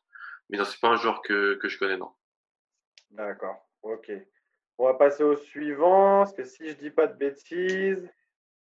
Non, il y en a encore un entre les deux, mais donc on est sur le un lineman non. offensif, donc Netane Mouti de Fresno State. Lui, je le connais, bien tu veux. Vas-y, je t'en prie, Alan. C'est un, un monstre. Physiquement, c'est un, un monstre. Et surtout, il est, il a en fait, le problème, s'il est là, c'est juste à cause des blessures. C'est parce qu'en fait, il a joué que 5 matchs lors des deux dernières saisons. Talon d'Achille en 2018, blessure au pied en 2019, des blessures de lineman en gros. Euh, et donc, euh, mais il y avait des, des sites de certains sites euh, de stats avancées PFF notamment, on peut en penser ce qu'on veut. Il l'avait en guard numéro 1 de, de leur board. Donc ça vaut ce que ça vaut, mais ça veut dire que tu avais des gens quand même qui pensent qu'il peut, qu'il peut jouer en NFL, qu'il est tongien d'origine. Et je me dis juste, voilà, comme vous avez drafté Cushenberry, parce que l'intérieur de la ligne, elle est un petit peu en reconstruction. T'as Reisner, t'as vous avez signé Glasgow. Voilà, s'il est, s'il reste en bonne santé, peut-être qu'il peut faire le cut et ensuite, euh, voilà, il y a peu de matchs de lui qui sont dispo parce qu'en fait, il n'y en a pas joué beaucoup. Mais tu vois un mec qui roule sur tout le monde et qui est, qui, est un, gros, gros, gros bébé. Prince, t'es satisfait aussi?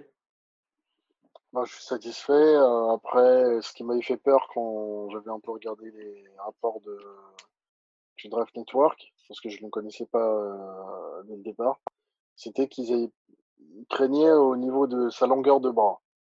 Bon, moi, je, n'ai jamais été euh, joueur de ligne offensive et je peux pas comprendre pleinement ce, ce souci de, de longueur de bras, etc.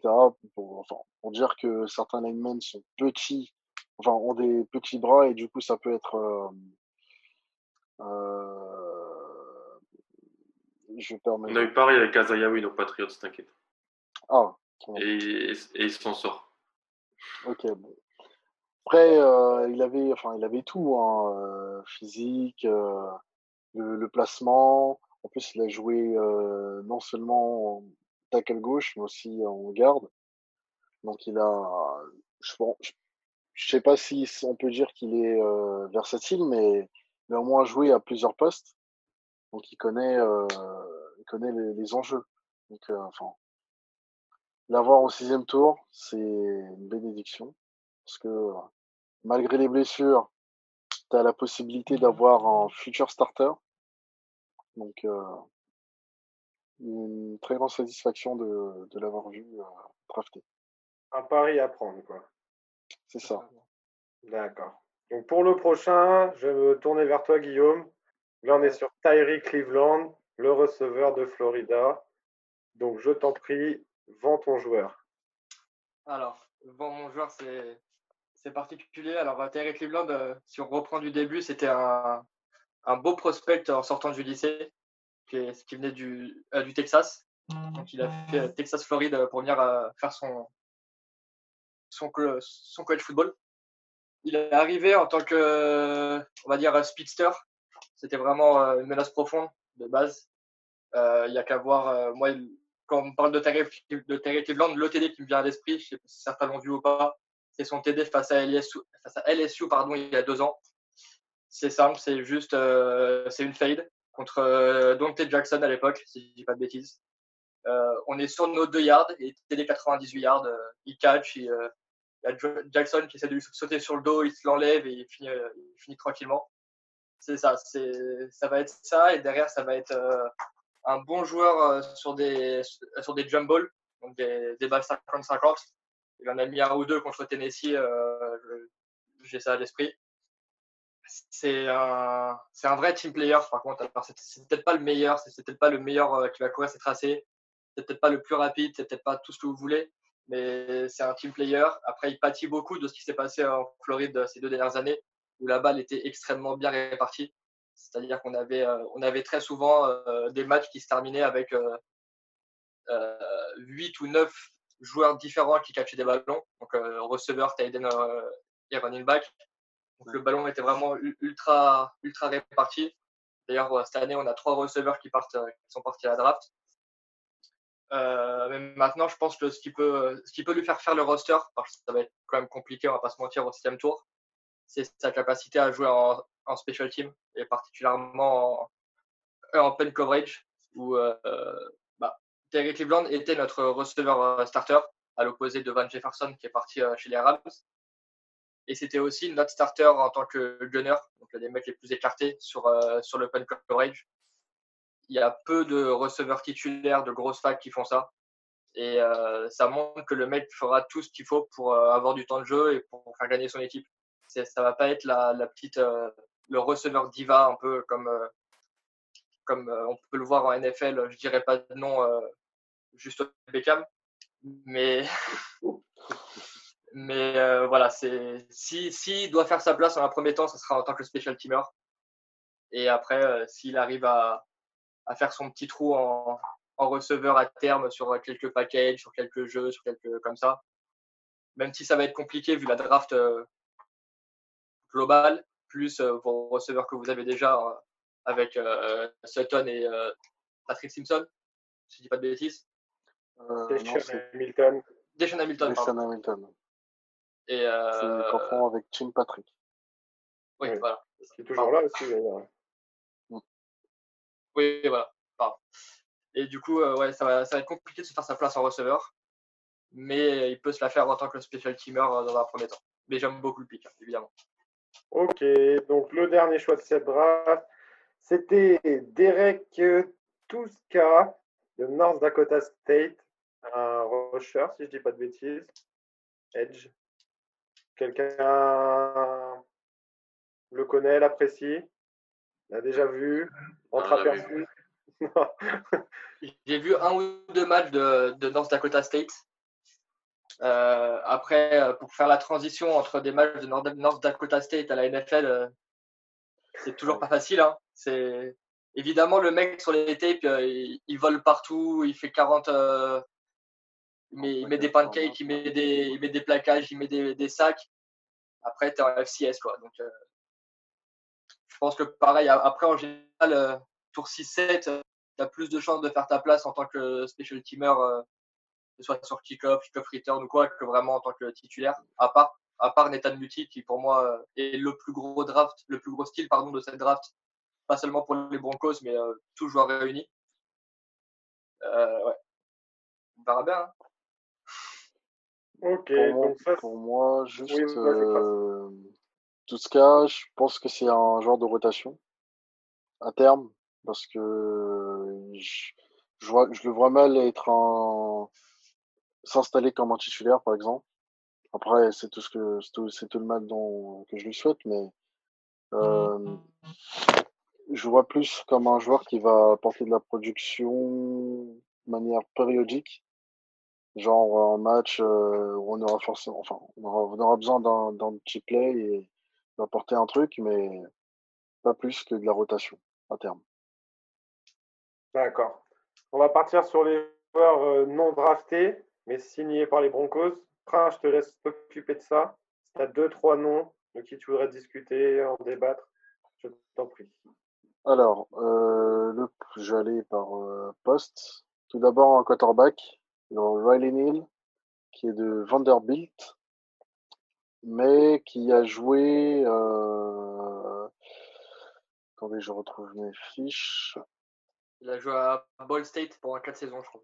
C'est ça, Ball State pendant 4 saisons et ensuite il a transféré à, à, à Vanderbilt. Et puis il a, c'est un peu un joueur. Je, pour moi, quand j'ai lu sa fiche, je me suis dit, euh, il y a moyen qu'il soit devant Brett, Brett Rippon pour euh, être dans le 53. Mais après, c'est ce que j'ai, ce que je me dit. Mais euh, pour moi, il n'y aura pas plus de 2 QB dans, dans les 53. Donc, enfin, je pense que c'est là où du coup les autres non draftés vont, vont, tirer bénéfice de la situation. Il y aura beaucoup plus de receveurs et de corners, dans, et enfin, même plus globalement de defensive back dans les 53 que, d'habitude. Et du coup, euh, il risque de, se payer la place. Après, le, ce qui me dérange avec Neil, c'est que il a joué quatre saisons en deuxième division et la seule saison qu'il joue en SEC, je crois que c'est ça, euh, Vanderbilt. Ouais. Euh, il est pas, il sort pas des, des, des stats, enfin une production folle quoi. C'est à, peine 2 milliards à la passe. Euh, je crois que c'était du je suis même pas sûr de, ça. Enfin, c'est un, un QB double menace, mais qui a rapporté que 9 TD à la passe et 5 interceptions. Donc bon, je me dis, il va peut-être avoir, enfin, il y aura du boulot pour que il arrive à faire les 53 sur la période de sa des quatre saisons qu'on lui alloue en tant que non drafté. Mais bon. Pour l'instant, à mon avis, ça va se battre avec Rippen. Moi, je pense qu'ils l'ont juste pris. Moi, je pense qu'ils l'ont juste pris pour lancer la balle au receveur durant le training camp. Je pense aussi. non, enfin, c'est ce qu'ils appellent un camp arm. C'est il y a un moment, euh, les coachs, ils n'ont pas envie de lancer, on n'est pas en France. Donc, il euh, faut 3, 4, 5, faut 3, 4, 5 QB quand tu as le, le roster de 90. Donc, euh, c'est. À mon avis, lui-même le sait en vrai. Hein. Tu es undrafted, tu fait qu'une saison à Vanderbilt, tu n'as pas été exceptionnel parce que déjà de 1, tu es à Vanderbilt et c'est pas facile. Euh, tu pas de. As autant de supporters dans les gradins que d'aide sur le terrain, on va dire. Donc, euh, je sais pas si vous avez vu euh, la, la tranche des gradins de Vanderbilt, mais c'est vraiment pas la folie. C'est compliqué. C'est compliqué. Je pense qu'ils l'ont pris parce que c'est un. Il fait 6-6, il est grand, donc euh, il, il risque pas grand chose à le prendre et il sera cuté avant les 53. Oui, je pense aussi. Après, euh, vraiment, l'orientation de, ce que je voulais mettre un peu dans, sa fiche, c'était euh, est-ce qu'il sera par, dans l'équipe d'entraînement? Parce que les places vont, valent cher et pour l'instant, c'est qui déjà? euh, C'est oui. Et lui, il est, elle est éligible à Practice Squad? Oui. dans ce cas-là, je pense que ça m'étonnerait qu'il mette ça m'étonnerait qu'ils mettent euh, deux, euh, deux quarterbacks sur la practice squad. S'il part vraiment euh, avec deux, deux quarterbacks, comme tu as dit, je pense que ça sera davantage lui qui sera sur la practice squad que Neil. C'est vrai. Un autre nom, Prince? Un autre nom, un receveur, euh, Levante Bellamy. Pourquoi j'en parle Parce que, euh, bon, déjà, je, je vais remettre dans le contexte. Il joue à Western Michigan. Euh, son équipe, euh, son équipe est une équipe un peu, enfin, c'est pas c'est pas la, la crème de la crème, mais il a quand même réussi à compiler de, de bonnes stats avec un nombre de, de portées sur la durée de sa carrière universitaire un peu conséquent et surtout de scorer beaucoup de touchdowns. Donc pour moi, il va peut-être euh, réussir à remettre en question la possibilité de garder Royce Freeman dans, le, dans le roster. Lui qui est un peu, comme ils disent, sur le roster bubble. On ne sait pas trop s'il va être dedans, s'il va être euh, cuté, si... parce que pour lui, euh, c'est plus possible dans l'équipe d'entraînement normalement. Donc, euh, à minima, il sera dans l'équipe d'entraînement, mais euh, c'est pourquoi, enfin, la, situation actuelle ne euh, sert pas trop. Il sera au meilleur des cas dans, dans les 53, mais je pense qu'il va d'abord être dans l'équipe d'entraînement. Parce qu'il y a tellement de qualité que c'est compliqué de, de, de laisser une autre équipe de NFL le garder et, de signer derrière. Alan, tu es d'accord avec ça? Ouais, de toute façon, moi, je suis parti de la mouvance des gens qui draftent pas les running backs. tellement le poste est remplaçable, donc euh, je les drafte pas. Je les drafte pas dans les trois premiers tours. Euh, donc là, tu tentes un truc euh, en undrafted. Ça s'est bien passé avec Philippe Lindsay pour vous. Je dis pas que ce sera Philippe Lindsay. Faut arrêter les, tu vois, de, de, de, penser que c'est possible. Mais ouais, en troisième honneur, vous avez signé Melvin Gordon aussi de toute façon. Donc euh, s'il peut faire le roster, c'est bien. S'il peut aider, c'est vrai que Freeman, il avait, c'était un bon joueur à Oregon et il déçoit un peu. Vous avez plus, euh, comment il s'appelle, Devante Booker aussi, je crois. Ouais. Euh, oui, il, est, parti. Ouais, Donc euh, voilà, tu tentes et voilà, de toute façon, pas de pression. C'est des, c'est des, c'est des pièces en l'air. Les undrafted free je suis bien placé. Au Patriots, ça fait 16 ans qu'on a un undrafted free qui fait l'équipe.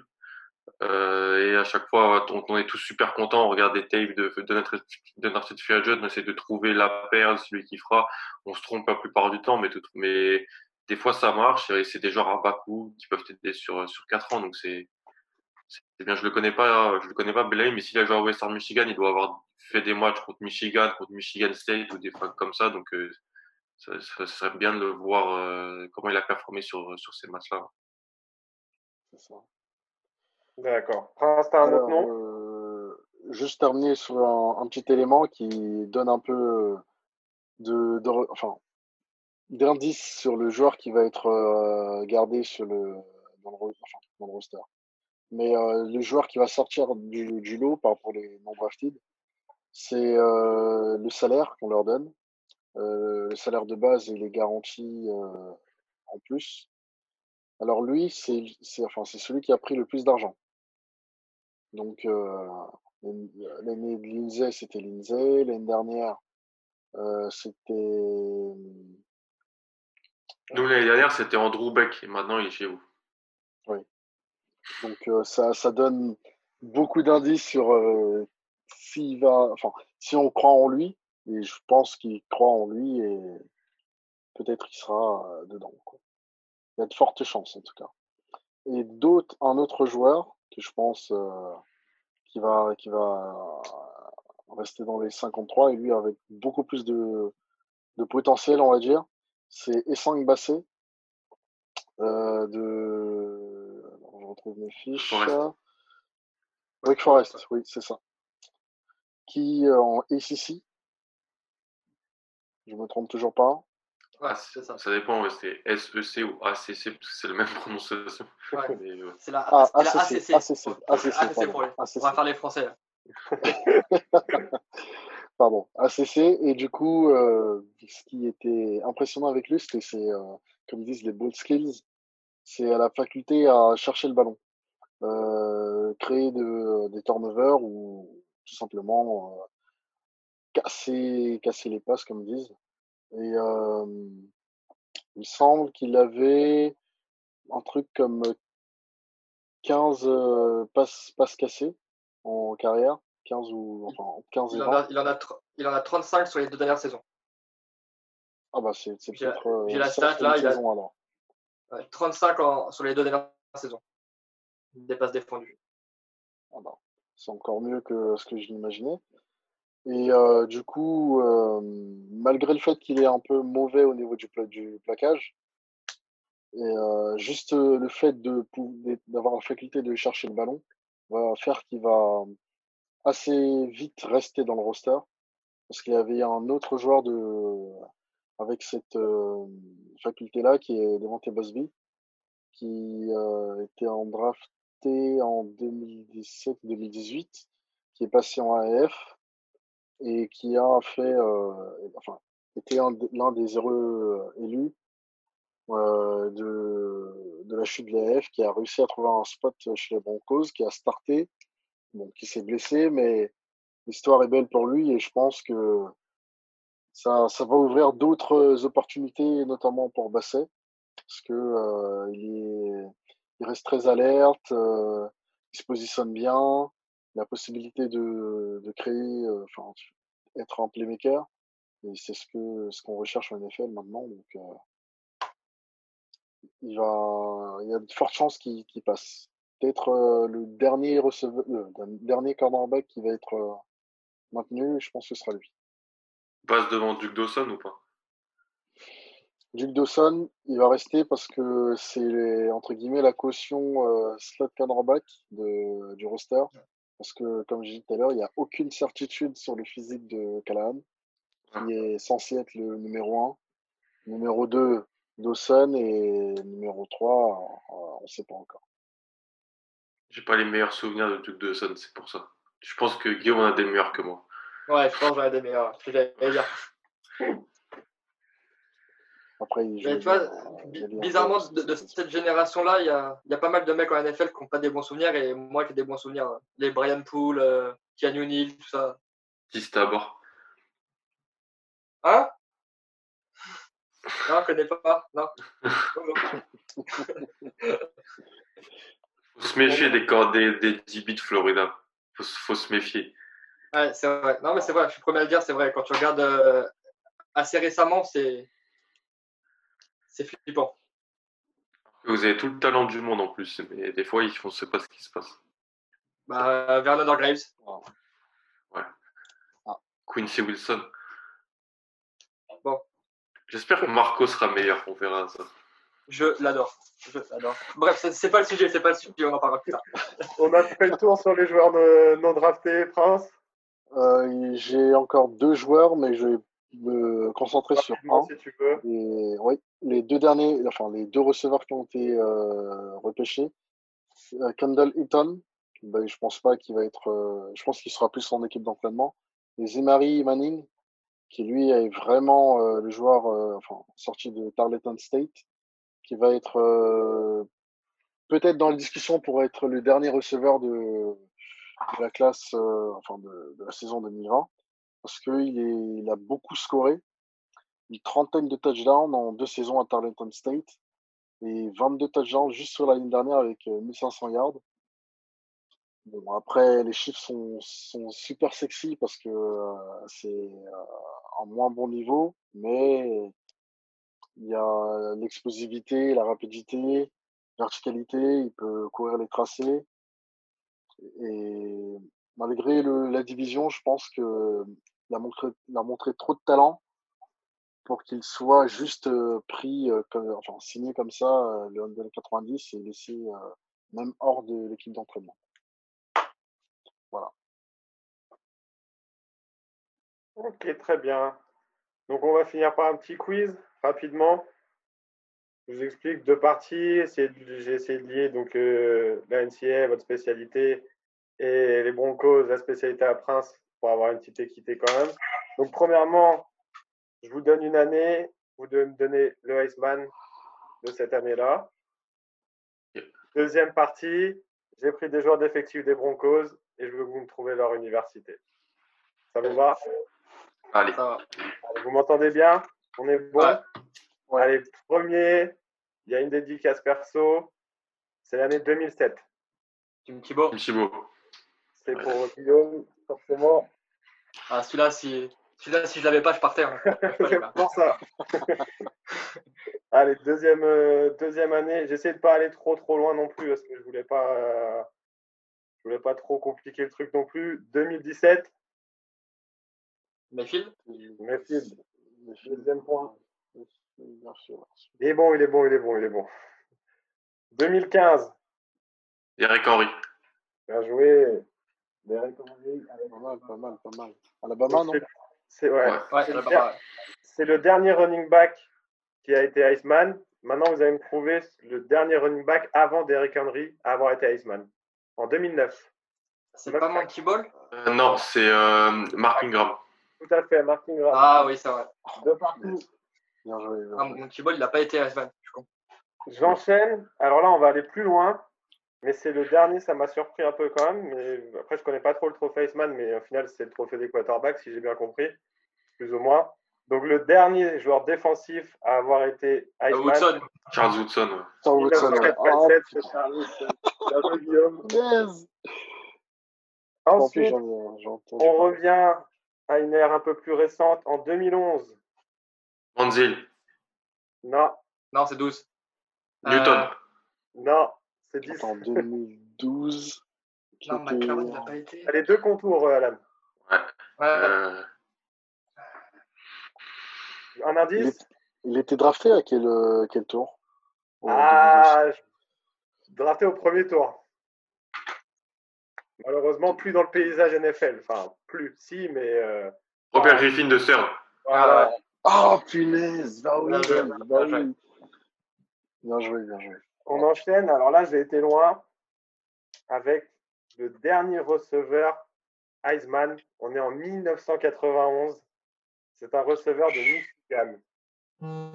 Desmond, euh, Desmond Desmond Howard. Howard, ouais. Desmond Exactement, Howard. Desmond Howard. Bien joué, Alan. Ça donne 4-3. On lit, si on, puis on lit les deux jeux, j'en ai une dernière. Donc c'était au cas où en cas d'égalité. Donc là on change. Donc James Winston a été Heisman, mais en quelle année? 13. 2016. 13, bien joué. En 2013. ouais. Point de plus pour Alan. Donc, Vince, c'est pour toi maintenant. On commence avec notre receveur numéro 1, Cortland Sutton. SMU. SMU. SMU, il est sorti d'un peu partout. Vas-y, donne-le à Prince. Ouais, donne-le à part de la On enchaîne avec un transfert de l'intersaison, Jurel Casey. On en a parlé dans le podcast. Une grosse fac? Une bonne fac, un bon programme, ouais. Si j'ai bien écouté euh, ce que Alan m'a dit, un bon programme. Quelle partie des États-Unis? Nord, Sud, Est, Ouest? Iowa.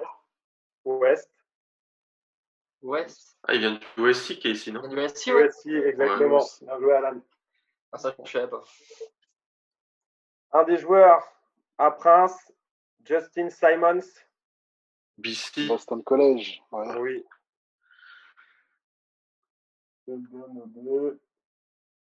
D'ailleurs, on pensait euh, qu'en prenant euh, l'autre, l'autre euh, Yaidam de Boston College, ça aurait fait pareil. Mais... Ah ouais, non, non, non. Non, non, non, non, non. Voilà. On enchaîne avec Noah Fent. Euh, Iowa. Iowa. Iowa. Avec le numéro 87. La star de l'équipe, Monsieur Von Miller. A&M. Texas Ouais. A&M. Ouais, Texas. Alan. Là, un peu plus dur, je pense, parce que c'est pas un joueur de, de premier plan non plus. C'est Karim Jackson. Alabama. Ah, joué. Alabama? Vite là. Ouais, Bama. ouais, je ne savais pas non plus. Je m'attendais pas à voir Bama. Un des premiers, un des premiers grosses recrues de Saban. On enchaîne. On en a parlé il y a peu. La réponse est tombée il y a peu. C'est Royce Freeman. Oregon. Oregon. Bien joué. Oregon. Et donc le dernier, pareil, c'était en cas d'égalité, mais il n'y aura pas. Donc c'est Melvin Gordon. Wisconsin. Ah, oui, voilà. La- L'usine à running back. là. James White. Domination d'envergure. On peut le dire. Ouais.